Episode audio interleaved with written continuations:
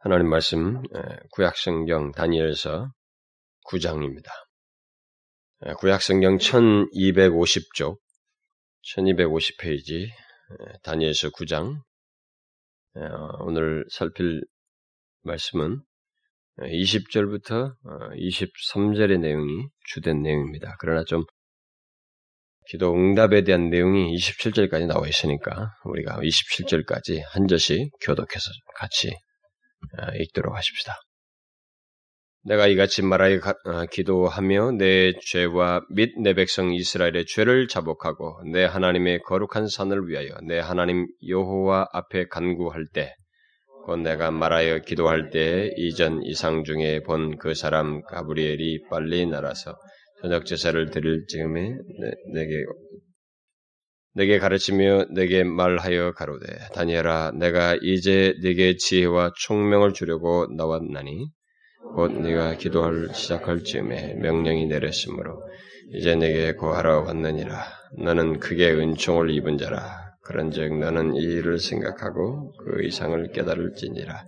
내 백성과 내 거룩한 성을 위하여 70일에로 기한을 정하였나니 허물이 마치며 죄가 끝나며 죄악이 영속되며 영원한 의가 드러나며 이상과 예언이 응하며 또 지극히 거룩한 자가 기름 부음을 받으리라. 그러므로 너는 깨달아 알지니라. 예루살렘을 중건하라는 영이 날 때까지 이스을 받은 자 곧 왕이 일어날 때까지 일곱 일회와 육십 일회가 지날 것이. 그때 곤란한 동안에 성이 중건되어 거리와 해자가 이룰 것이며 62, 예, 이 일의 후에 기름 부음 받은 자가 끊어져 없어질 것이며 장차 한 왕의 백성이 와서 그 성읍과 성소를 회파하려니와 그의 종말은 홍수에 엄동될 것 에, 같을 것이며 또 어, 끝까지 전쟁이 있으리니 황폐할 것이 작정되느니라.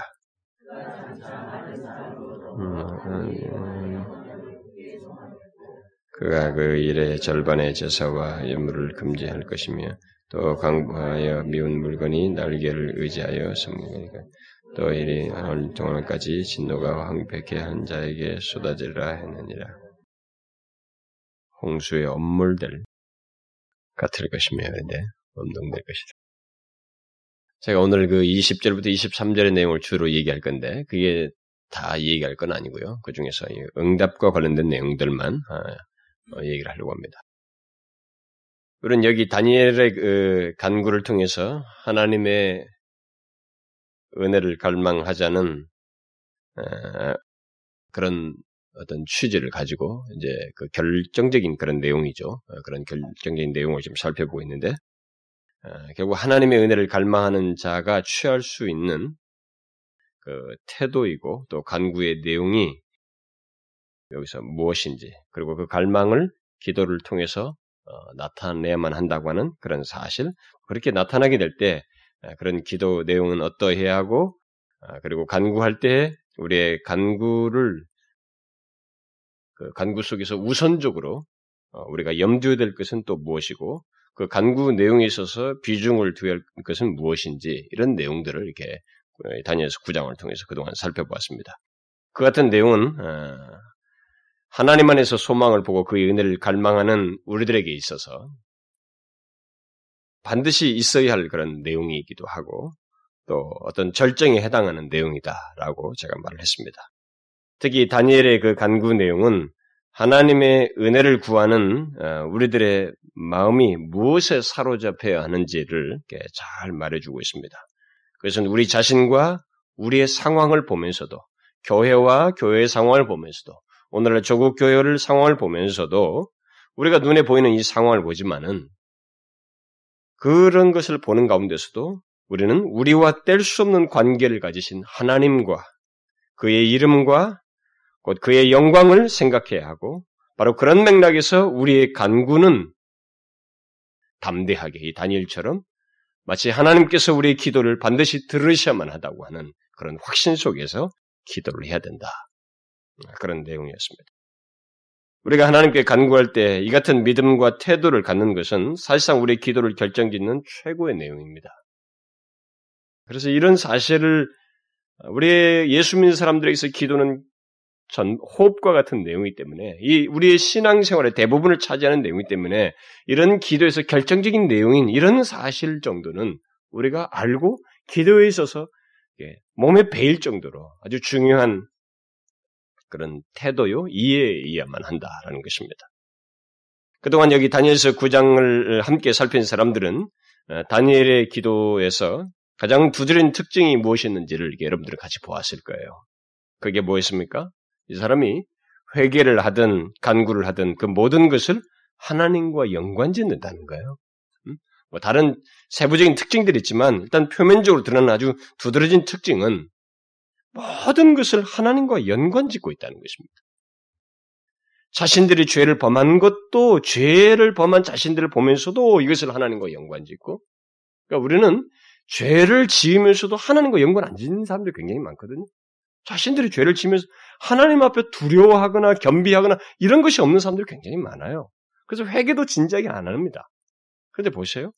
자기 민족의 죄악을 보면서 자신의 죄악을 보면서 죄를 범하는 것을 보면서도 하나님과 그것을 연관짓고 그래서 죽게 범한 것이라고 하면서 겸비하고 있고 또 자신들이 그 비참한 상태에 있는 것을 보면서 이, 이, 이, 있게 된 것도 이게 결국 자신들의 죄를 보면서 하나님이 징계해서 있는 것이라고 보면서 하나님의 관점에서 보게 되고 또 극렬과 용서를 이런 상황에서 베풀 수 있는 분도 유일하게 하나님이시니까 바로 그분께 온 마음을 쏟아서 하나님 안에 소망이 있다는 사실을 알고 그분께 간절히 기도를 하는 간구를 하는 그런 내용을 보게 됩니다. 그런데 그 간구 내용조차도 우리를 놀라게 하는 것은 모든 것이 하나님과 연관짓고 있습니다.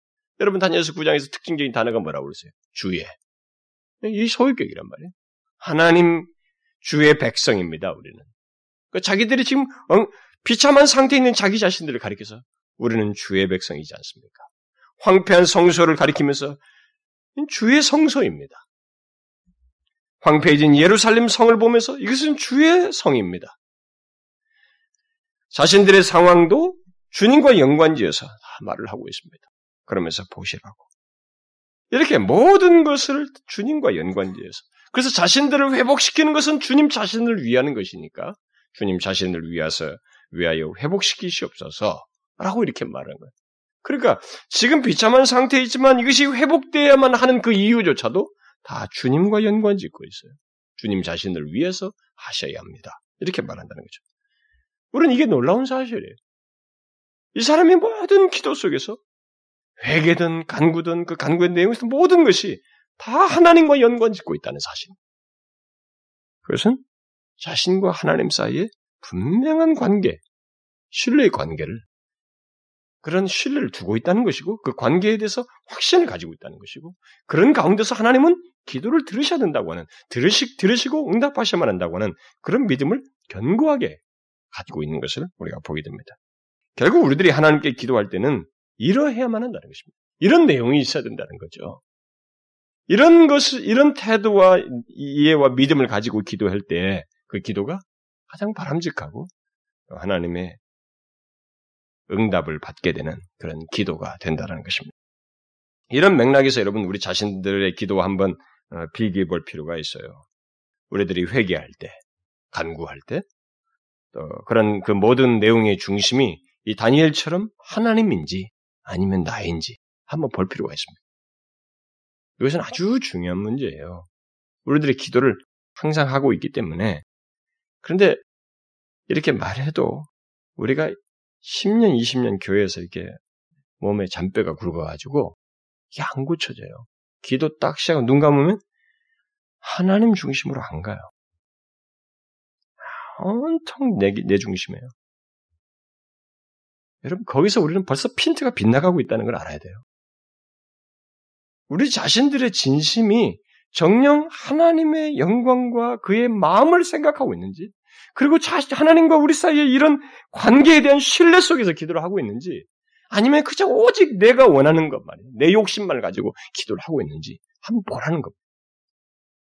만약 후자라고 한다면 그것은 성경이 말하는 기도가 아니거든요. 응답받을 기도가 아니에요. 그것은 우상숭배자들도 흔히 하는 기도인 것입니다. 물론 이 사실을 아, 염두에 둬야 됩니다. 너무 중대한 사실이거든요. 그러면은 그렇게 하나님 중심적인 이 다니엘의 이런 기도에 대해서 과연 하나님께서 어떻게 반응하셨을까? 어떻게 반응하셨는지 우리는 그 결론을 보지 않을 수가 없습니다. 그 내용이 이 다니엘서 9장의 이, 어, 어, 그 기도 이후에 언급이 되고 있기 때문에 우리는 이것을 살피지 않을 수가 없습니다. 어떻게 반응하셨어요? 하나님은 그의 기도에 오늘 읽은 내용 속에서 응답을 하셨습니다. 가브리엘 천사를 보내서 직접 말씀하시고 어떻다 어떻다 이런 얘기를 응답을 어떤 응답을 하나님께 직접 하시고 있습니다.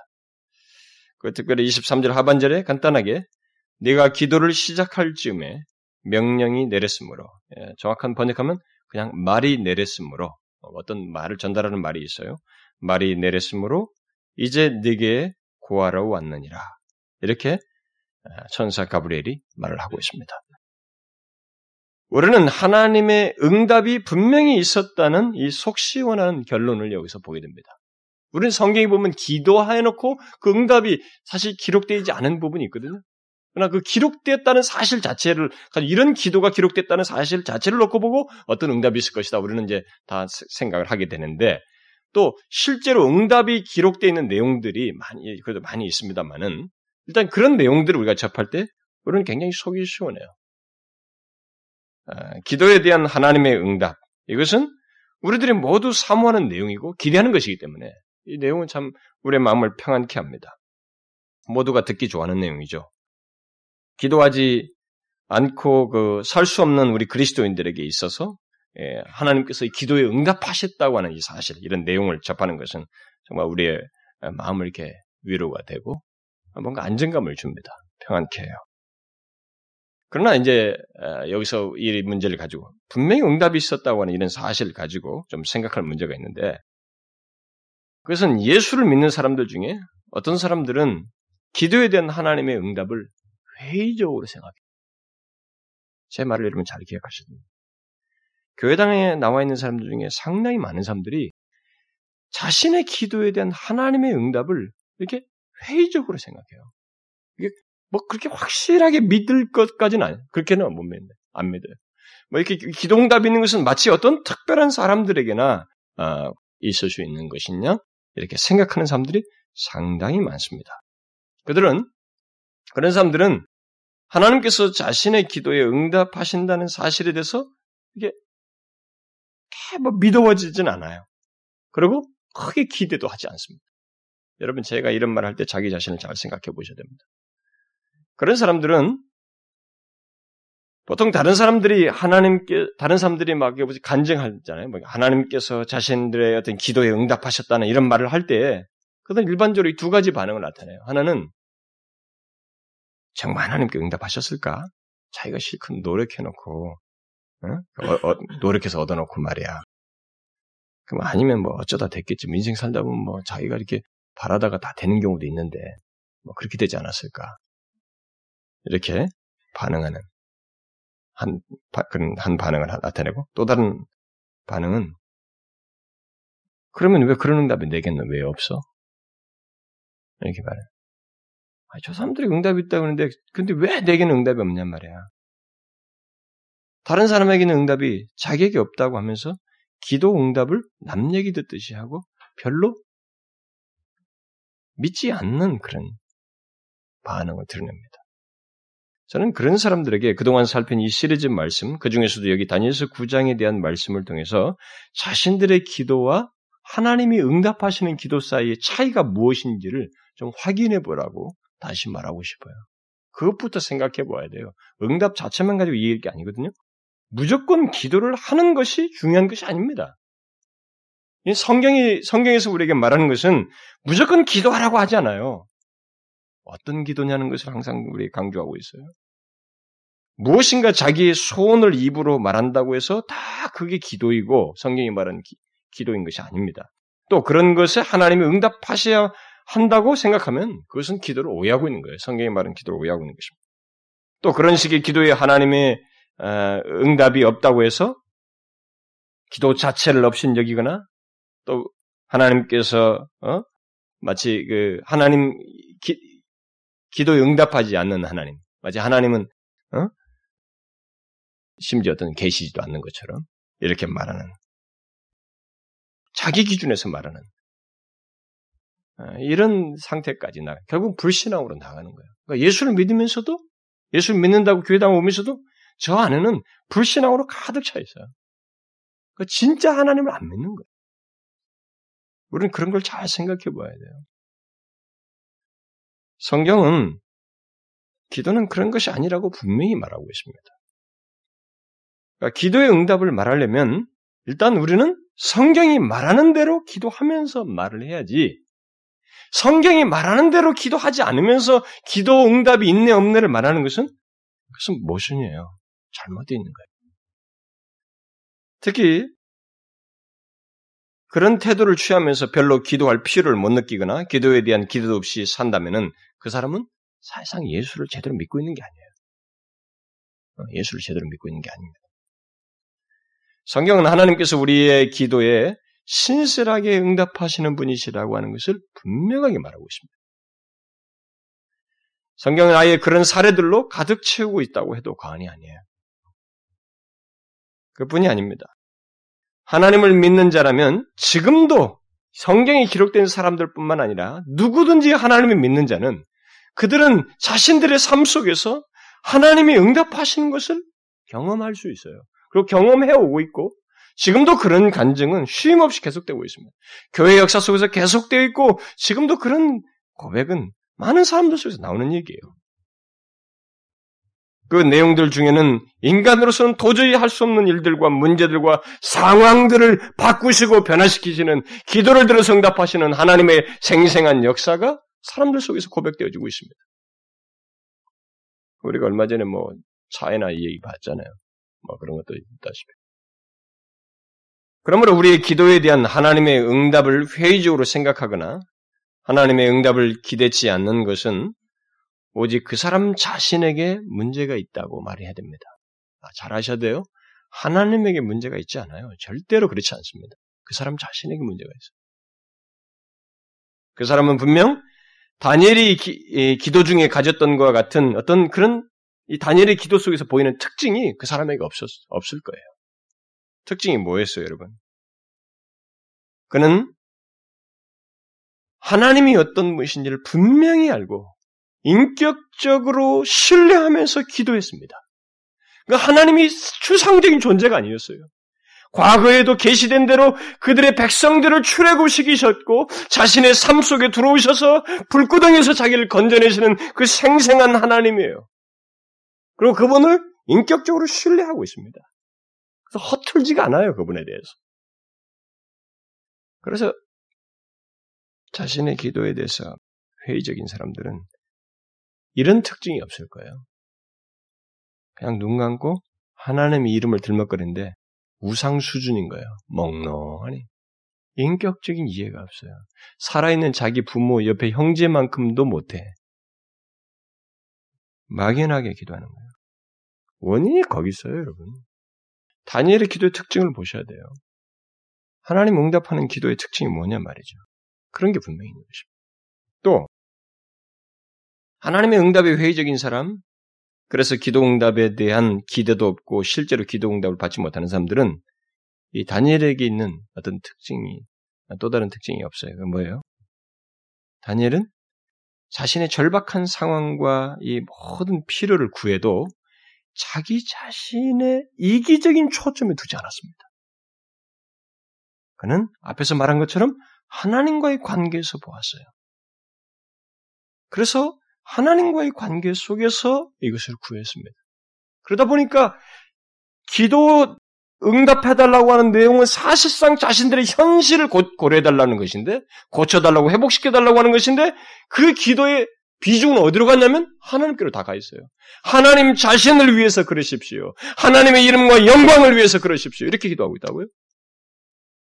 그렇다고 이 사람이 그 모방을 하는 거 아니거든. 진짜로 그걸 생각하는 거예요. 그러니까 하나님의 응답에 회의적인 사람은 이유가 있어요.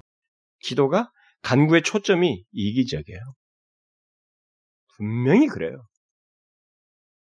이런 것들에서 좀 인정할 줄 알아야 돼요. 그리고 그런 사람들은 하나님께 간구할 때 다니엘이 그저 하나님과의 뗄 수 없는 관계만을 말하면서 가만히 있거나 뭐 하나님과 나는 뗄 수 없는 관계니까 뭐 하나님께서 알아서 하시겠지. 뭐 이런 식의 왜곡된 믿음을 갖는 것 갖고 어? 수동적으로 수동적인 태도를 가지고 기도하는 것이 아니고 어떻게 했어요? 그런 하나님에 대한 이해가 있으니까 그분께 진실했어요. 그래서 기도가 절박하고 간절했습니다. 오직 하나님의 크신 극률만을 의지하면서 하나님께 간절히 기도했어요. 기도 응답을 받지 못하는 사람들 있잖아요. 그리고 자신의 기도에 대해서 뭐 들으실까? 이렇게 회의적인 사람들은 이유가 있어요. 기도 몇 번 해보고 말았을 거예요. 기도 몇 번 해보고 응답이 있네 없네 다 결정자가 자기예요. 기도를 자기가 하나님께 하면 하나님이 들으시는 그분이 결정권이 있다는 얘기 아니겠어요? 그분에게 주권이 있다는 얘기잖아요. 그러면 그분에게 모든 것이 양도되어야만 합니다. 그분이 결정하시고 그분이 허락하시는 것 안에서 기다리고 그때까지 인내할 줄 알고 간절함과 응? 신실함으로 구하는 것이 있어야 돼요. 그런데 그렇게 하지도 않고 자기가 세 번, 네 번 해놓고 나는 열흘 동안 하겠습니다. 자기가 다 결정해놓고 아, 응답 없네. 다니엘 같지가 않은 거예요. 틀린 것입니다. 이유가 있어요. 응답받지 못하는 그런 것에 대해서. 하나님의 응답을 듣게 된 이 다니엘이 한 기도를 우리는 잘 보아야 됩니다. 그는 우리가 지금 이렇게 앞에 제가 좀 전에 열거한 이런 모든 내용들의 모범이 될 만한 그런 온전한 기도를 한 사람이에요. 그는 하나님에 대한 이해가 온전하고 하나님 앞에서 자신의 그 상태와 부족을 보면서 겸비할 줄 알고 겸손히 하나님께 기도하면서 그의 간구를 철저히 하나님 중심적으로 하고 자신의 안타까운 처지를 말해도 하나님과의 관계에서 보고 은혜를 간절히 구하는 그래 뗄 수 없는 관계에만 집착할 그것을 집착하되 그것은 어디까지나 하나님을 신뢰하는 것이지 그것 때문에 게으르거나 나태하지는 않았다고요. 오히려 더 간절하고 진실하게 하나님을 구하는 이런 모습이었다. 이런 내용들을 가지고 있지 않다면 우리가 기도하는 것은 다 이방인 수준일 거예요. 그래서 응답이 없는 거예요. 제발 자기식으로 하나님을 단정짓지 말라는 것입니다. 우리는 이런 사실을 통해서 기도에 대한 하나님의 응답이 결코 미신적이지도 않고 불확실한 것도 아니라고 하는 것을 분명히 알아야 됩니다. 예? 기도 응답, 하나님의 기도 응답은 미신적이에요. 우리가 기대하는 하나님께 기도하고 기대하는 그 응답은 절대 미신적인 수준이 아니에요. 불확실한 것이 아닙니다.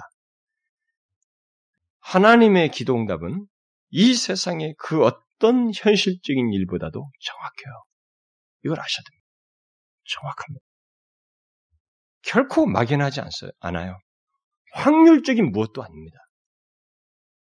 왜냐하면 일단 하나님이 들으시는 거거든요. 전능자가 들으시기 때문에 하나님의 기도 응답만큼 정확한 것이 없어요. 내가 원하는 것과 다르다고 해서 이게 틀릴 것이라고 생각하면 안 돼요. 그분의 기도는 기도 응답은 정확합니다. 그뿐만이 아니에요. 하나님의 기도 응답은 인격적인 관계 속에서 있는 것이기 때문에 더욱더 확실해요. 하나님은 우리가 기도할 때 들으셔요. 인격자로서 들으십니다. 그뿐만이 아니에요. 인격적으로 듣기 때문에 그냥 의무감에 의해서가 아니라 사랑을 가지고 가장 적절한 응답을 생각하시는 분으로서 들으셔요. 이걸 알아야 됩니다. 우리는 하나님의 기도응답이 인격적이다는 것을 잘 생각하셔야 됩니다. 그 말은 일단 우리의 기도가 홀로 하는 것으로 끝나지 않는다는 거예요.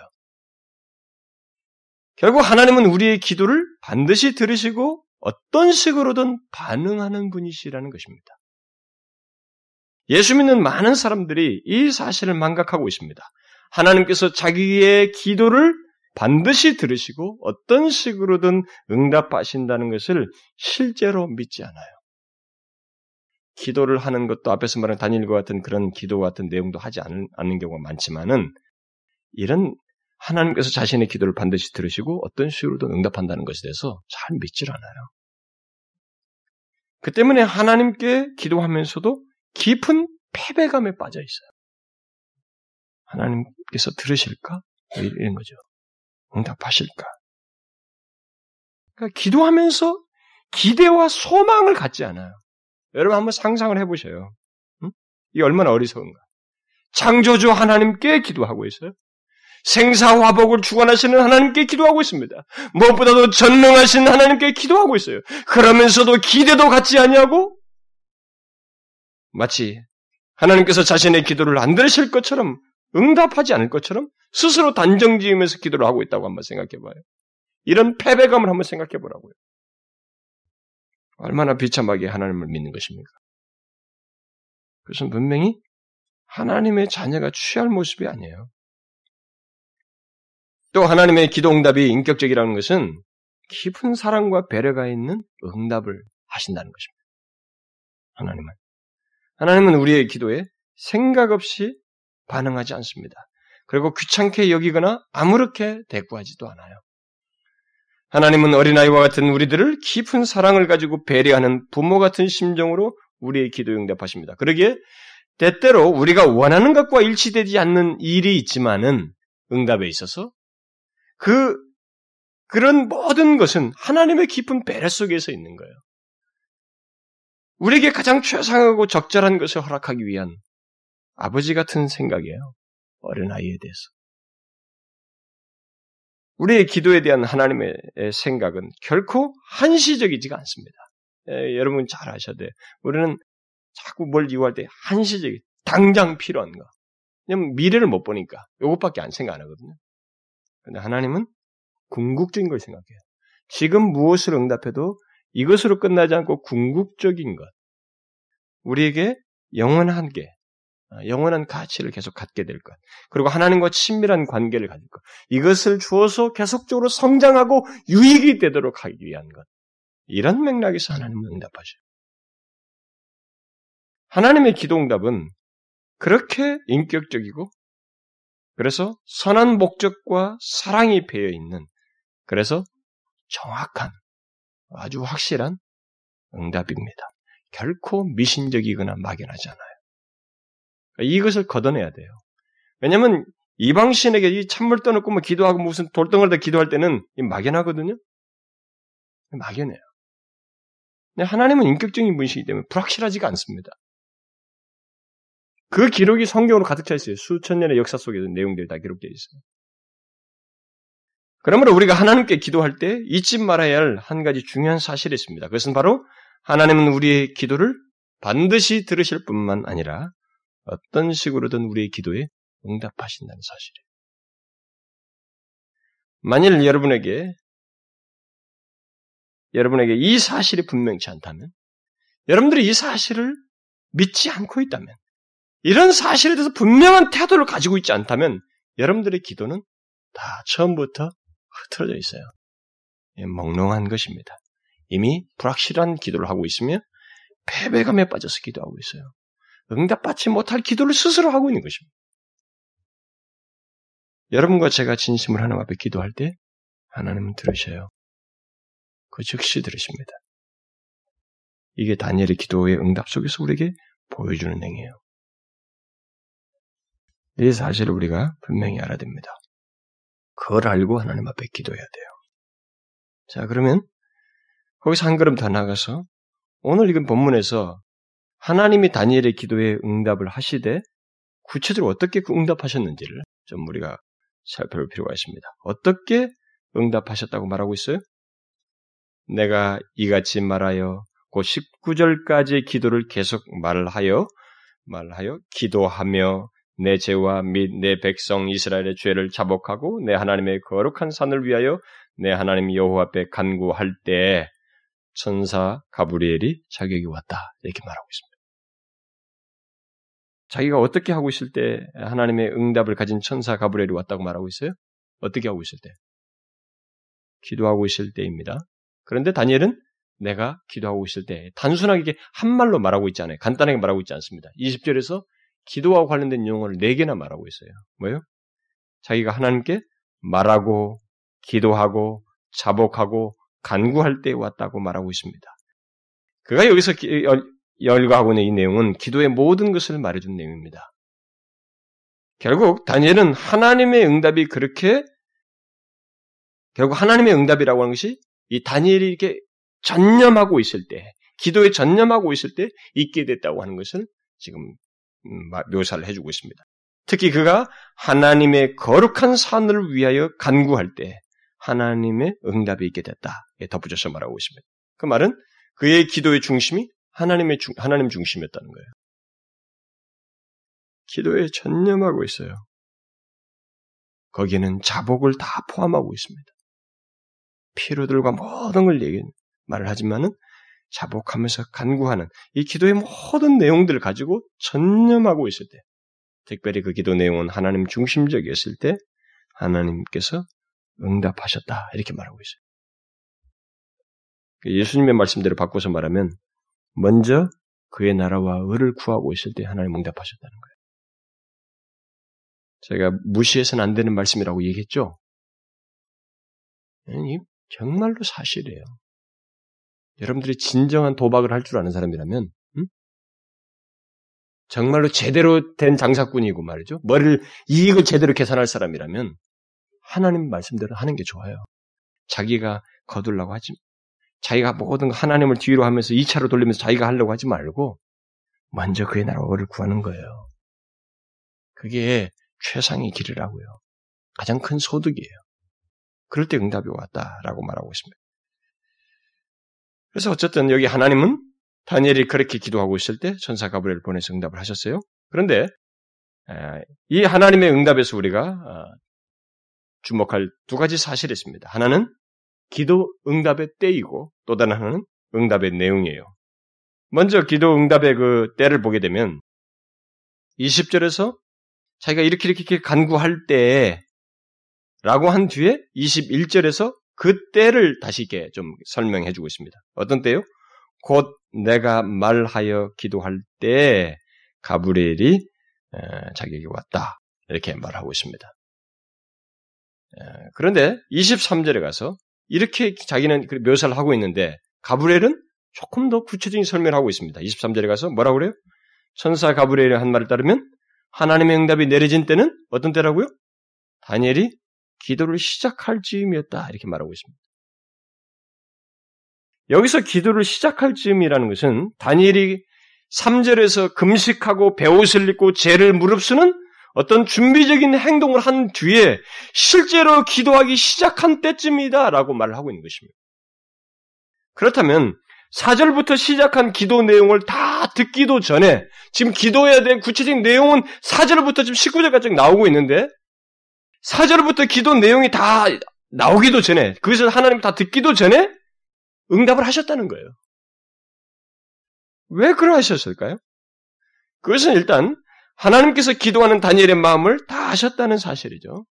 설사 그가 그것을 말로써 표현하지 않아도 그가 어떤 마음을 가지고 하나님 앞에 나오고 있는지 하나님은 다 알고 계셨기에 그렇게 응답하셨다는 것을 말할 수 있습니다. 하나님은 다니엘이 어떤 마음으로 어떤 어떤 마음으로 어떤 내용을 기도하라고 하는지를 미리 지금 알고 계셨다는 거죠. 특히 하나님은 다니엘이 4절 이하의 기도 내용을 다 말하기 전에 그가 취했던 태도를 보셨어요. 3절에서 말한 것 같이 금식하며 배옷을 입고 죄를 무릅쓰고 기도하기로 마음에 결심하고 움직이는 장면. 그의 마음이 이렇게 여러분 우리도 결심을 하다 보면 결심해놓고 안 움직일 결심이 있어요. 확고하지가 않아. 그런 결심이 있는가 하면 하늘이 무너져도 이것을 하지 않으면 안 될 만큼 너무 명확해요. 잠도 못 자겠어요. 확고하게 할 결심. 이건 우리가 봐도 알아요. 누구보다도 정확하신 하나님은 이미 알고 있었어요. 그것은. 그래서 하나님은 하나님으로부터 긍휼을 크게 입은, 입을 만한 자로 이렇게 말을 하고 있습니다. 여기서 크게 긍휼을 입은 자라는 말을 풀어서 묘사하면 그는 존귀한 자로 인정되고 그렇게 되기를 열망하는 자다라는 의미예요. 하나님은 다니엘이 그런 마음을 가지고 있는 걸 아셨어요. 존귀한 자로 인정되고 그렇게 되기를 열망하는 자예요. 하나님으로부터. 그리고 그것이 그의 마음과 행동 속에서 그대로 나타났어요. 그래서 하나님은 그가 굳이 말로 다 표현하지 않아도 그의 마음을 다 아시고 그가 기도를 시작할 즈음에 응답을 하신 거예요. 천사에게 보낸 거라고. 그렇다면 여기 기록된 기도는 뭔가? 응? 이미 시작할 즈음에 응답을 하셨다면 여기 기록된 기도는 도대체 뭐냐 말이죠? 일단 기록된 내용을 가지고 말하면 하나님의 응답은 다니엘이 기도를 시작할 즈음에 실제적으로 응답을 하셨어요. 그런데 하나님의 응답을 전해 들은 가브리엘이 그 응답을 가지고 와서 다니엘에게 이른 때는 최소한 19절까지 기도가 진행돼 버렸어요. 이런 인터벌이 이런 그 틈이 왜 생겼는지를 우리는 정확하게 설명할 수가 없습니다.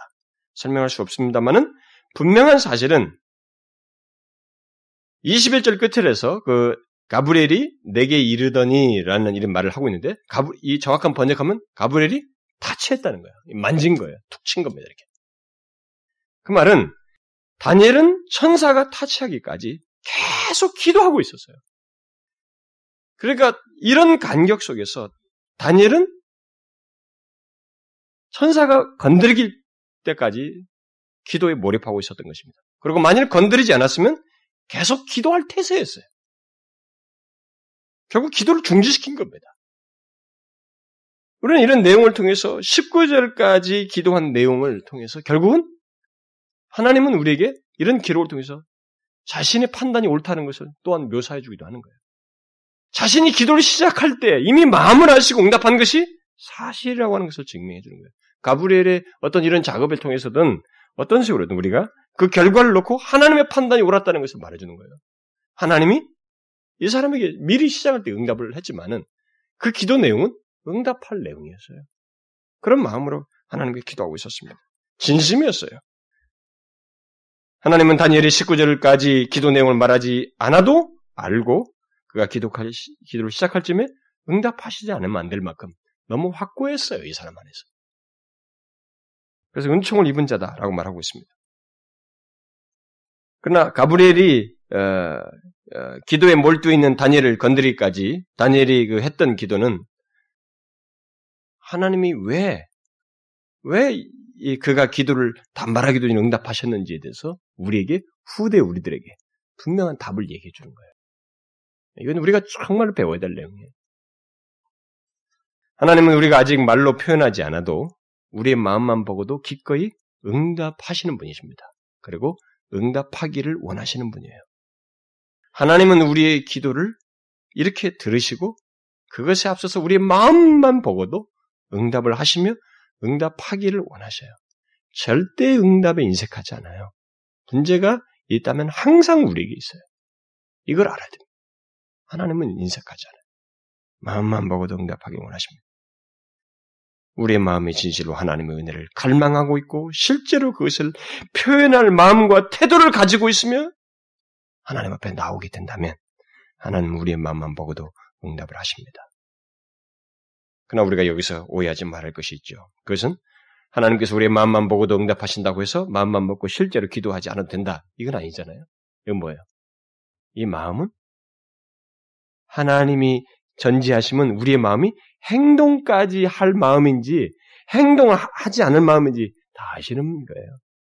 그런 전지하신 판단이에요. 하나님은 기만할 수 없습니다. 절대 하나님은 만으로 여김받지 않아요. 이걸 알아야 됩니다. 하나님의 응답 이후에 쏟아놓은 이 다니엘의 기도 내용은 하나님께서 미리 응답하신 것이 옳았다고 하는 것을 우리에게 후대 증거해 주고 있습니다. 그러므로 우리가 하나님의 은혜를 입고 싶다면 다니엘이 3절에서 기도하기로 결심하였던 것처럼 그리고 결심을 하고 그 진심을 따라서 실제로 기도하였던 것처럼 그것도 하나님이 기뻐하시는 기도를 하였던 것처럼 우리 또한 그런 마음으로 하나님께 기도를 해야 됩니다. 우리는 이 진리를 배워야 됩니다. 우리가 여기서 깨닫고 소유할 내용은 바로 이거예요. 우리가 진심으로 하나님의 은혜를 갈망하고 구하려는 마음을 가지고 기도를 하기만 한다면 하나님은 우리에게 은혜 주시기 원하세요. 사실 이 세대가 하나님께 은혜를 구하지 않아서 하나님의 은혜가 뭔지를 모르고 있는 거예요. 교회의 영광과 그리스도인의 능력이 무엇인지 알지 못하는 거예요. 우리 자신들이 그걸 모르고 있어요. 우리는 이 사실을 확고하게 믿어야 됩니다. 이 같은 기도의 복과 영광을 우리는 실제로 경험하고 누려야 돼요. 우리의 기도는 주문 외우는 것이 아닙니다. 오히려 우리의 기도를 들으시는 인격적인 하나님과의 교제 속에서 그의 은혜와 긍휼을 맛보고 경험하는 복된 방편이에요. 그러므로 우리는 그 같은 기대를 가지고 기도를 할 때마다 항상 내 기도를 들으시고 응답하시는 하나님이다라고 하는 그 기대를 가지고 은혜를 갈망해야 되는 것입니다. 기도를 해야 돼요. 그러니까 기도할 때마다 그런 믿음이 없이 기도하려면 기도를 시작하지 마시라고요. 들으셔요. 응답하십니다. 그런 기대와 소망을 가지고 기도하라는 것입니다. 그 다음 다니엘의 기도에 대한 이 하나님의 응답에서 주목할 또 다른 사실은 응답의 때뿐만 아니라 응답의 내용입니다. 다니엘의 기도에 대한 하나님의 직접적인 응답의 내용은 24절부터 27절에 기록되어 있습니다. 그래서 제가 읽어드린 거예요. 그러나 저는 이 시간에 그 내용을 살피지 않을 것입니다. 단지 기도 응답과 관련해서 한 가지 사실만을 말하려고 합니다. 우리가 다 알다시피 다니엘은 예레미야의 서책을 통해서 포로로 잡혀간 이스라엘이 70년 만에 본토로 돌아오게 하시겠다고 하는 하나님의 약속을 발견하고 마음에 결심하여서 기도한 사람입니다. 그리고 기도한 그 내용의 핵심은 하나님, 이때가 다 된 것 같습니다. 그러니 지체치 말고 속히 회복시켜 주십시오. 속히 이런 때를 주십시오. 왜냐하면 하나님의 이름이 모욕당하고 있습니다. 주님 자신을 위해서 속히 회복시켜 달라고 하는 것이 이런 기도의 저변에 마음 중심에 있는 내용입니다. 그래서 앞에 그런 내용 속에서 보면 그는 지금 자기 기도를 들으시고 회복시켜 달라고 이렇게 긴박하게 기도를 해요. 그리고 19절에 보면 지체치 마십시오. 지체치 말고 주님 자신을 위하여 용서하시고 회복시켜 달라고 간구하였습니다. 결국 그의 간구는 자기들을 회복시켜 주시되 속히 회복시켜 달라는 거예요.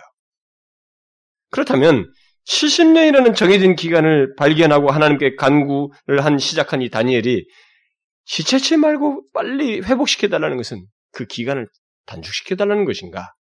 그건 아닙니다. 그가 여기서 우리는 그가 예레미야의 서책을 보고 그때가 다 다가왔다라고 나름대로 판단을 하고 절박하게 기도한 것을 보게 될 때 여기 다니엘의 기도는 하나님께서 말씀하신 70년 만에 돌아오게 하겠다고 하는 그 70년의 기간을 그 기, 간에 대한 계산을 자신이 포로로 잡혀왔던 이런 시기로 해달라고 하는 그런 마음의 동기가 깔려 있어요. 여러분 아십니까? 바벨론의 포로로 잡힌 게 세 번 있었어요. 큰 시기가. 제1차 시기가 BC 605년이었습니다. 그게 다니엘이 잡혀갔어요. 그때. 1차 포로기였습니다. 2차 포로기가 BC 597년에 있었습니다. 그리고 3차 포로 시기가 바벨론이 바벨론이 예루살렘을 완전히 다 성들을 완전히 다 파괴시켜 버리고 데려갔을 때 BC 586년이었습니다. 그러니까 세 번 포로가 있었어요. 그러니까 이 사람은 586년, BC 586년이나 597년을 생각하고 있는 게 아니에요. 만약 그렇게 580년으로 잡으면 20년이나 남아있는 거예요. 다리오 왕 원년이기 때문에. 20년이나 남은 것을 지금 이렇게 긴박하게 기도했을 리가 없어요. 그러니까 이 사람이 지금 이렇게 긴박하게 지치지 말고 해주십시오라고 간구했을 때 이 사람의 기도는 뭐냐면 자기가 잡혀왔을 때 가장 이른 시기인 BC 605년으로 해달라는 거예요. 그런데 역추산을 해보면 고레스 왕이 원년에 페르시아의 원, 왕이었던 이 고레스가 다 돌아가라 그래요. 돌아가라고 시킵니다. 그때가 BC 537년입니다. 포로 교환을 조서를 내렸을 때가. 그러면 이것을 역산해 보면은 537년, 605년 각각 그 시작과 끝나는 연도를 다 포함시키면 딱 70년이에요, 그게. 605년부터 계산하면. 이 사람의 기도대로 된 거예요, 사실상. 딱 70년 만에 돌아옵니다. 이런 시기로 해달라는 대로 된 거예요. 실제로 그것을 에스라서가, 에스라가 에스라서 1절, 1절 첫 절에서 그 상황을 잘 묘사를 하고 있습니다. 바사왕, 페르시아죠. 페르시아 왕 고레스 원년에 여호와께서 예레미야의 입으로 하신 말씀을 응하게 하시려고 바사왕 고레스의 마음을 감동시키심에 저가 온 나라에 공포도 하고 조소도 내려 가로되 바사왕 고레스는 말하노니 하늘의 신 여호와께서 세상 만국으로 내게 주셨고 나를 명하사 유다 예루살렘의 전을 건축하라 하셨으니 이스라엘 하나님은 참 신이시라 너희 중에 무릇 그 백성된 자는 다 유다 예루살렘으로 올라가서 거기 있는 여호와의 전을 건축하라. 너희 하나님이 함께 하시기를 원하노라. 이게 이방 왕이 내린 조서입니다. 그 제국 전체에다가 내린 조서예요. 결국 다니엘의 간구가 그대로 응답되었어요. 하나님은 70년을 다니엘이 구했던 1차 포로 시기로 계산해 준 거예요, 사실상. 순서가 어떻게 됐든 간에 이 사람의 기도에 대해서 하나님은 성실하게 응답하신 거예요. 그런데 제가 오늘 본문을 통해서 말하는 이 응답 내용에 대해서 말하려고 하는 것은 그것이 아닙니다.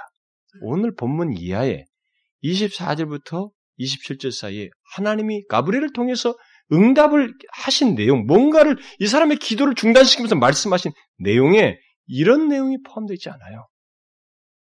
포로로부터 귀한 70년의 포로 생활에 대한 내용이 하나도 언급되어 있지 않습니다. 무슨 내용이에요? 간단하게 말하자면은 하나님은 더 큰 얘기를 하고 있어요, 지금. 메시아를 통해서 성취될 더 궁극적인 어떤 내용을 응답으로서 얘기해 주고 있습니다. 70일이라고 하는 어떤 기간에 있을 일. 그래서 곧 24절에 기록된 대로 하나님의 백성들이 허물이 마치, 마치고 죄가 끝나고 죄악이 영원히 속함을 얻고 영원한 의가 드러나며 이상과 예언이 응하며 또 지극히 거룩한 자가 기름을 받을 것을 기, 름 부음 받을 것을 얘기하고 있습니다. 죄악이 영원히 속함 받는 문제를 얘기하고 있어요. 뭐예요? 예수 그리스도를 통한 성취입니다. 이스라엘 백성들이 이렇게 포로로 왔던 것은 뭐예요? 죄 때문이었습니다. 이 죄를 영원히 속할 만한 그 계획을 얘기하고 있어요. 결국 하나님의 응답은 다니엘이 구한 예루살렘의 회복을 넘어서서 궁극적인 회복, 예수 그리스도를 통한 더 큰 계획, 모든 것에 하나님 백성들의 원인은 죄로부터 우리를 영원히 구하고 자기 백성들을 회복할 그런 큰 계획을 응답으로 하시고 있습니다. 그런데 현실을 놓고 보면 뭐예요? 다니엘이 구한 현실적인 기도도 응답됐어요. 70년 만에 돌아갔습니다. 뭘 얘기합니까? 하나님의 응답에는 이런 복선이 있습니다, 여러분. 이거 우리가 알아야 돼요. 하나님의 응답에는 이런 복선이 있습니다. 무슨 말인지 알겠어요? 이런 복선이 있어요. 하나님은 우리가 자기 자신을 위해서 하나님의 나라와 의를 위해서 구하게 될 때 우리의 기도를 통해서 하나님 나라와 의를 이루셔요. 그러면서 동시에 우리가 구한 더해야 할 현실의 필요를 허락하셔요. 두 가지를 다 허락하셨어요. 그런데 하나님의 비, 마음의 비중은 큰 것에 있는 것입니다. 여러분, 우리는 이 사실을 충대하게 깨달아야 돼요. 하나님의 마음을 읽어야 됩니다. 하나님이 어떻게 우리에게 은혜를 주시는지를 잘 알아야 돼요. 제발 이 순서를 따라가야 됩니다. 여기 다니엘의 기도에 대한 하나님의 응답을 우리는 잘 보고 배워야 됩니다. 다니엘은 한 사람의 기도에 하나님께서 이렇게 놀랍게 반응한다네. 그 사람의 기도를 통해서 민족도 회복시키지만 더 큰 것을 말씀하시며 하나님의 계획을 알리시고 복을 맛보게 하는 이런 일들을 하신다는 것이죠. 그러므로 여러분 다니엘처럼 기도하자는 거예요. 하나님은 우리가 여기 다니엘처럼 기도할 때 우리의 기도를 들으시는 분이시다라는 것입니다. 이걸 항상 기억하자. 우리가 그것처럼 기도할 때 우리의 기도를 반드시 들으십니다. 들으실 뿐만 아니라 우리가 마음을 먹고 하나님께 나아갈 때 응답을 결심하셔요. 마음을 먹고 나아갈 때 하나님은 미리 응답을 결심하십니다. 그리고 하나님의 응답은 우리의 생각을 훨씬 넘어서는 응답이에요. 복선적인 응답이에요. 하나님은 특히 우리의 기도 속에서 이 현실적인 문제만이 아니라 우리를 통해서도 궁극적인 뜻을 이루시고자 하는 하나님의 선하신 뜻이 있기 때문에 우리는 반드시 하나님을 믿으면 주님께 기도하는 자로 나와야 돼요.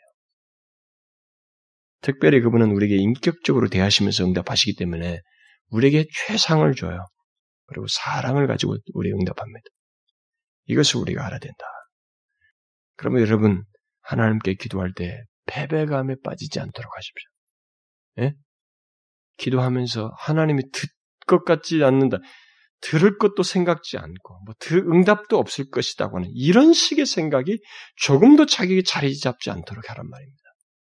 하나님은 반드시 들으셔요. 예? 정확합니다. 응답이 정확해요. 그리고 응답이 우리와 다르게 큽니다. 위대해요. 복선적이에요. 그래서 여러분과 제가 나 같은 사람을 통해서 뭘 그러니까 여러분이 우리가 안 사용되는 거예요. 이렇게 하나님의 크심을 믿고 응? 뭐 윌리엄 캐리라든가 화드슨 텔러들이 그들이 이렇게 믿음이 아무것도 없는데도 크게 사역할 수 있는 게 뭐냐면 하나님이 크시기 때문에 나를 통해서 하나님도 크시다라고 믿고 간, 간 거거든요, 그 사람들이. 그러니까 그런 믿음을 생각해야 돼요. 그런 믿음을 가지고 하나님 앞에 기도하게 되면 하나님이 우리의 기도를 통해서 사용하시는데 우리의 현실도 들어주시지만 우리를 통해서 큰 일을 행하셔요. 이런 생각을 가지고 이런 기대와 소망을 가지고 우리 교회를 통해서 일하실 것과 교우교회를 보면서 생각하고 자기의 가정 속에서 일하실 일을 또 나 같은 사람을 사용하실 것을 기대하면서 기도하자는 거예요. 다니엘처럼. 눈에 보는 게 전부인이 가지고 막 하나님도 없는 것 같고 말해 응답도 하는 거 패배감이 쫙 빠져가지고 제발 그렇게 하지 말라는 거예요. 하나님의 크심을 제대로 보라는 것입니다. 아시겠죠? 하나님이 여러분과 저의 기도를 반드시 들으십니다. 그리고 반드시 응답하셔요. 반드시 응답합니다. 다니엘처럼 기도할 때. 이 믿음을 가지고 하나님께 기도합시다. 우리에게 은혜를 달라고, 교회 은혜 달라고, 우리 개인들에게 은혜를 달라고. 아시겠죠? 기도합시다. 하나님 아버지,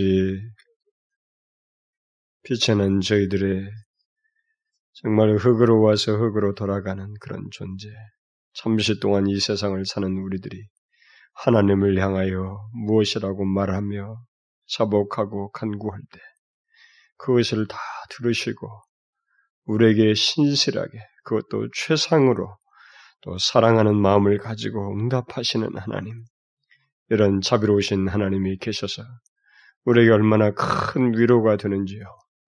우리가 아무리 절박하고 비참한 상태에 있다 할지라도 우리에게 그러신 하나님이 계심에 두렵지 않고 머뭇거릴 이유도 없으며 오히려 담대하게 하나님 앞에 구할 수 있는 줄 믿습니다. 주여 주께서 우리의 기도를 들으신다고 하는 분명한 사실을 기억하고 기도할 때마다 그런 믿음 속에서 인격적인 하나님에 대한 신뢰를 가지고 기도하는 저희들 되게 하여 주옵소서. 오늘도 우리의 기도를 들으시는 아버지요.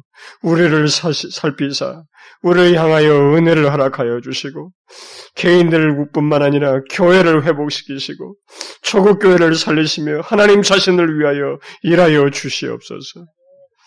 간절히 구하며 우리 주 예수 그리스도의 이름으로 기도하옵나이다. 아멘.